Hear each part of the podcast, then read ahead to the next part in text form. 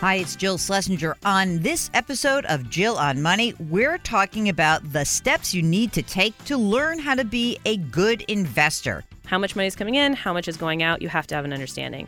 You have to have an emergency savings account. You need to have set your goals, and that's really the first thing you should be doing. Because before you start investing, you need to know why. What is your big why? When are you going to need access to your money? And you need to have your short, medium, and long term goals.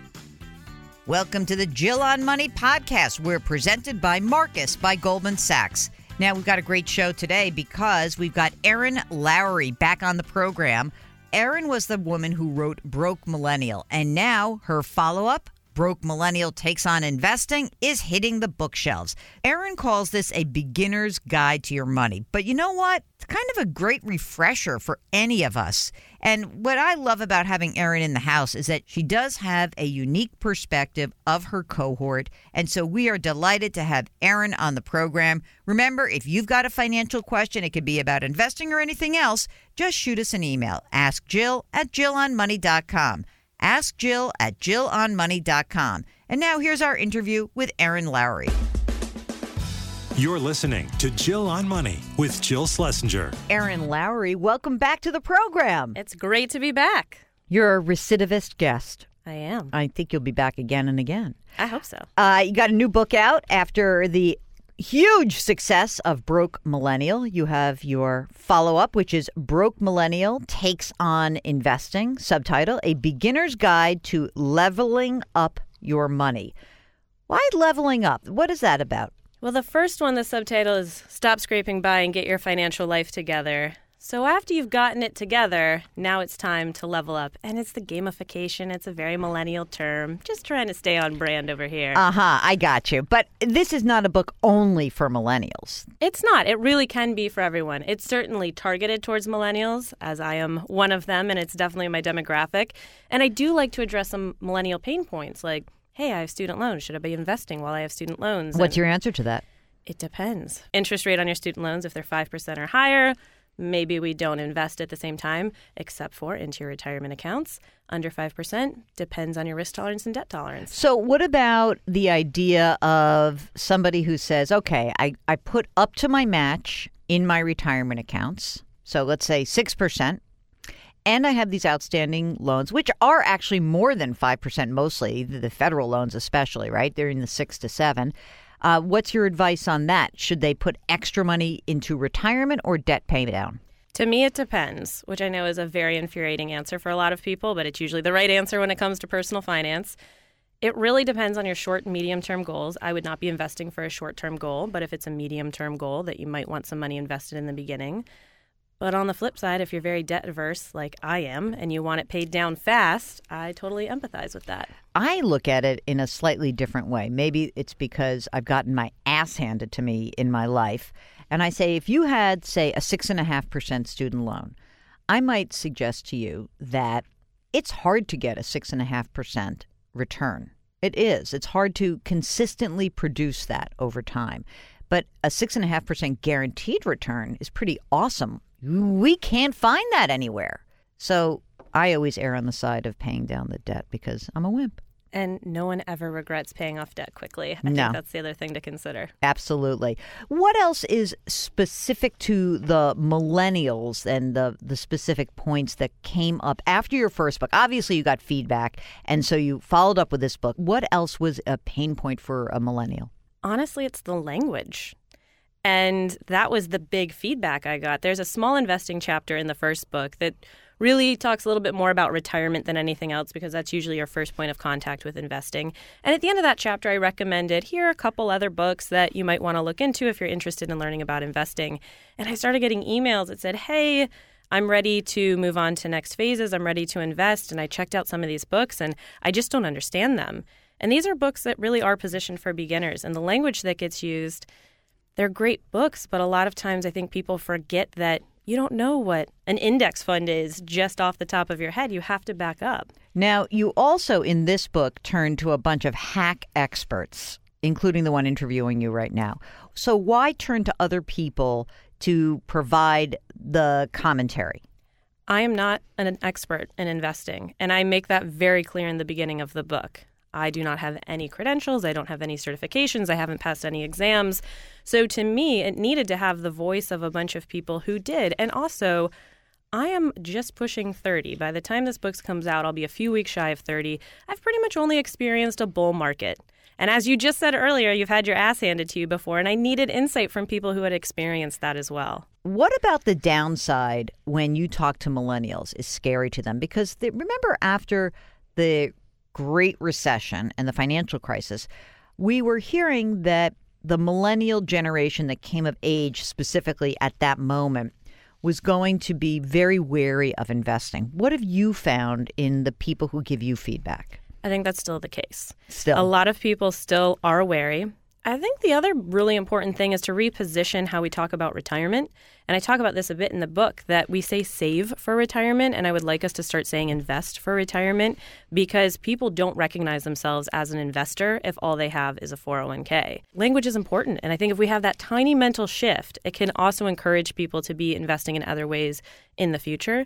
The other big problem, of course, is student loans, which is why it gets its own chapter in the book it's really stressful to try to be balancing all these financial priorities in your life. And a lot of people feel like, well, this is something that I can easily just tackle right now. And some people forego putting money away for retirement, investing for retirement, because they're just so focused on the student loan debt. I think you bring up a really smart point, and that is if you are being kept up at night by these debt loads, I can understand, especially in your 20s, the feeling like I have just got to get rid of this.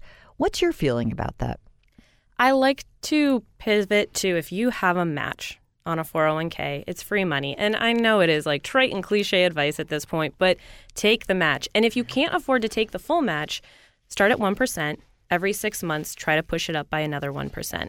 How do you approach when people go in the other direction, which is I'm completely immobilized, scared to invest, and yet they seem to be fine buying shares of their own company when maybe they work in a startup. What is it that you find people are missing about that part of it? Like the, the ultra risky, which I guess they don't see as so risky. They don't, and I definitely try to explain that in the book that there is a lack of diversification there. If your income is tied to your company and all of your investments are tied to your company and your company goes down, oof, that's going to be a horrible financial situation for you. So it's okay to buy in a little bit, but that can't be exclusively how you're investing. But I would say it's probably because they fundamentally, or at least they fundamentally feel that they understand the product, mm. which makes it a less scary investment in their mind.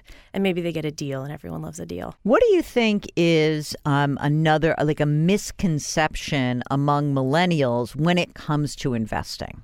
Oh, I feel like there are so many of them. Oh, Where to do, even start? A, okay, let's do a let's do a more fun. Let's do the top three misconceptions about investing and not all millennials. So if you're listening to this and you're millennial and you're like freaking out, this doesn't have to be you, but generally speaking, Erin's the expert of the millennial generation and investing for this moment. What's the feedback that you get that you think is the misconception? Well, I'm going to use one of the taglines from the book, and that is time to shake the misconception that investing is just for the wealthy.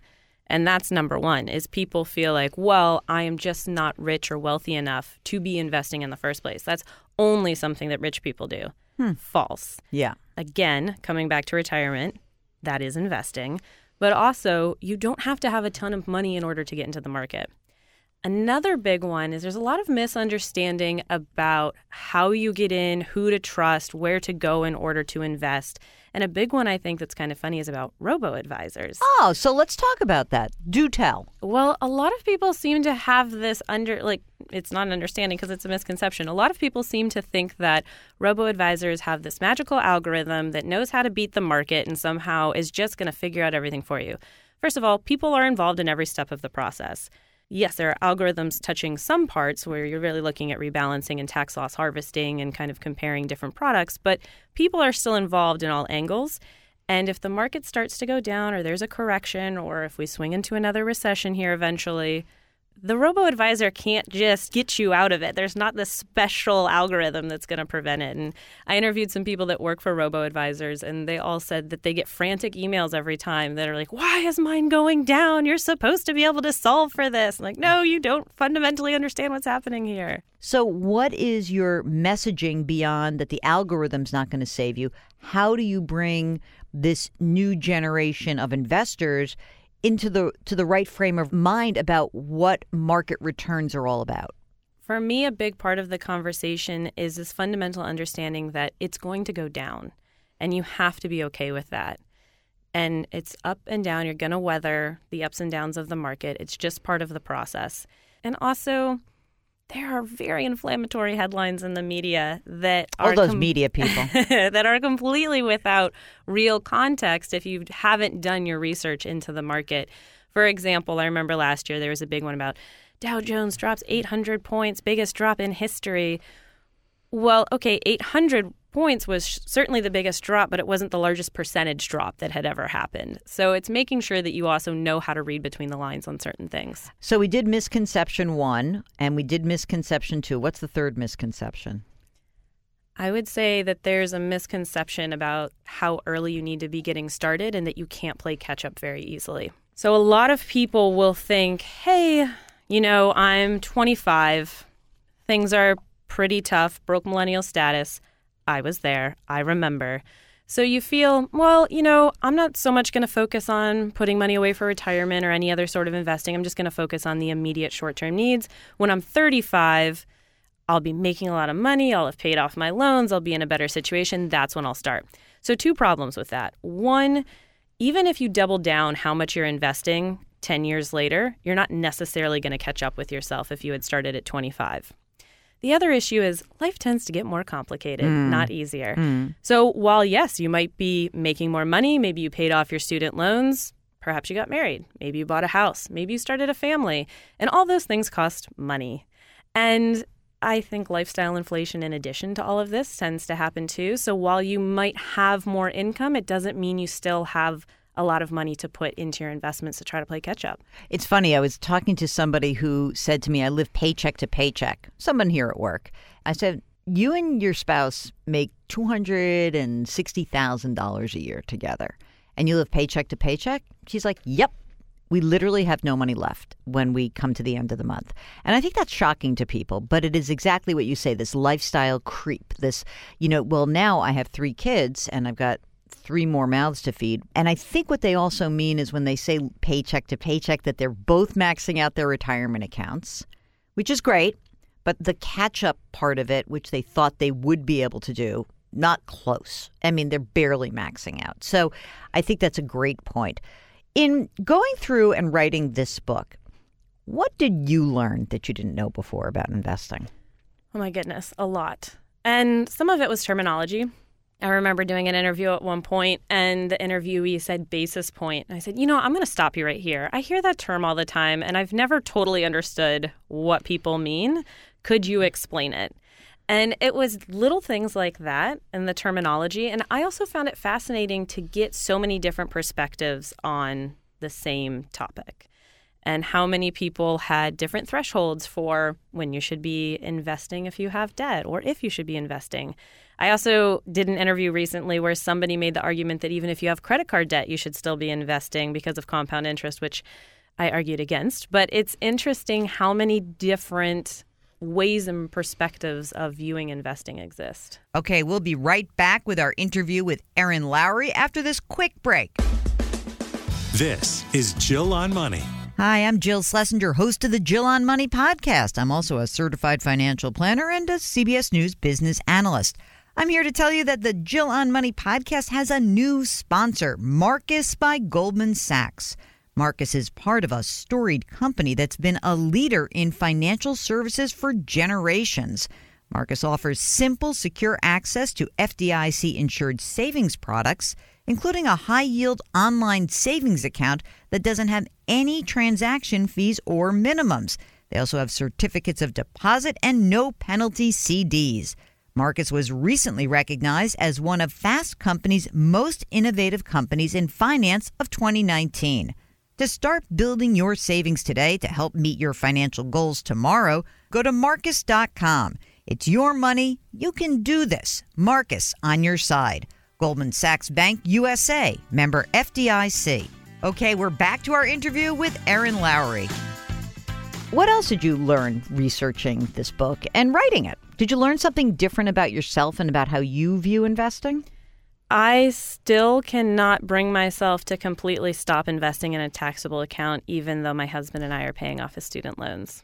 I really thought in the beginning that it was gonna I was gonna need to focus entirely on his student loan debt. Mm-hmm. And I started writing this book right around the time that we got married and I inherited, if you will, not really, my name's not legally on anything, but that became a real part of my life. Mm-hmm. And I truly thought, you know, once that happens, I'm just going to want to put every extra dollar towards getting out of that debt as fast as possible. We're going to press pause on investing in taxable accounts.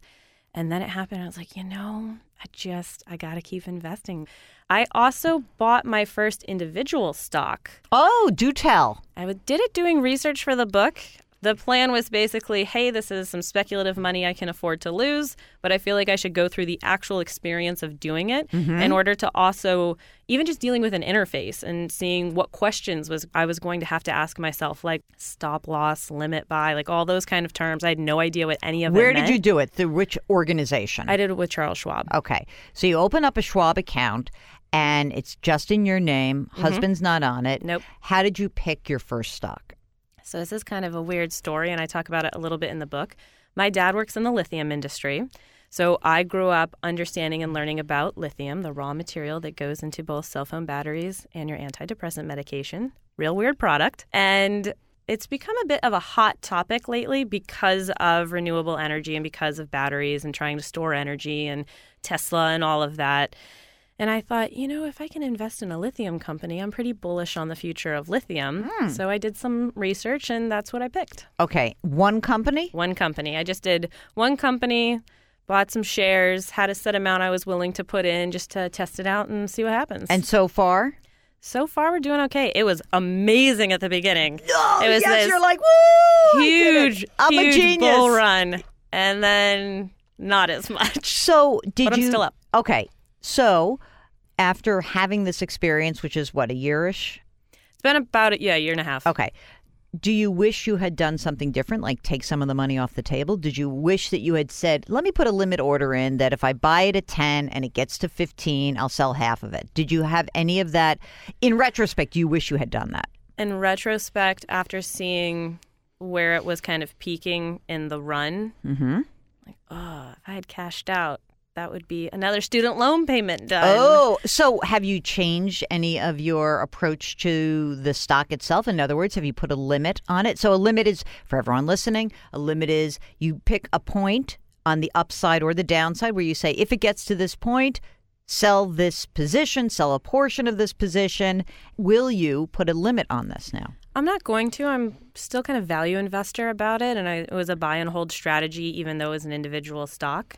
So I kind of mentally earmarked it for a few years to see how it goes. Mm-hmm. And I would say, if in two years it's underperforming, then I'm going to have to make some tough decisions. Okay. Also, you're doing this in a taxable account. Don't you have some retirement account where you could play with this so you don't have to worry about taking gains and worrying about taxes?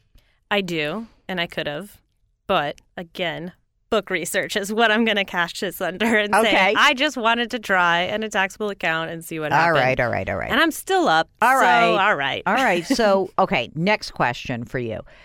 In writing the book, did you think when you started the process that investing was more mathematical or emotional?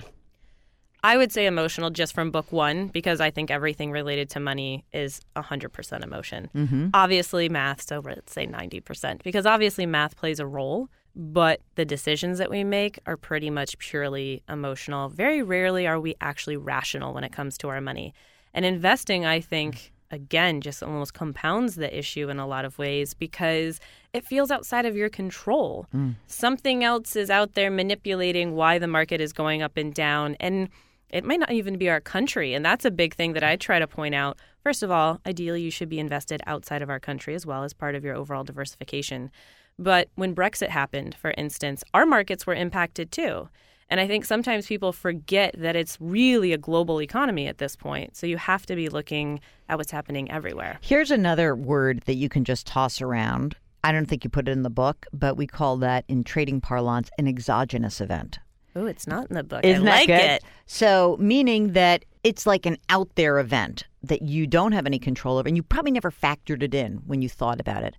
I think that one of the misconceptions that I am consistently faced with is people really believing that a lower risk portfolio has no risk. Like, I'm diversified. How did I lose money? It's going to be interesting to see how all these younger folks who are starting to invest post financial crisis manage the first really bad, nasty stretch. Because we've had a few dips and they've been dramatic, but we've come back, right? So December felt really awful, but now it's three months, four months later, everyone seems like fine. So, how do you think the world of robos will manage when you have a bunch of young investors freaking out? I am hopeful that the way that robos, first of all, are usually pretty proactive about emailing you, which I have found to be a great strategy. You know, if it's going through a correction, I would get some emails because I'm signed up for most of their newsletters. Mm-hmm. And days that we would have a bit of a dip, you would get an email that basically says, Don't panic. Don't touch it. Don't panic. Leave it alone. Right. You planned for this, even though you don't feel like you planned for this. I also like that a few of them, when you log in, if it's gone down, there's not an angry red arrow pointing down. Where I invest, that's what it shows, which feels very aggressive and negative. Yeah.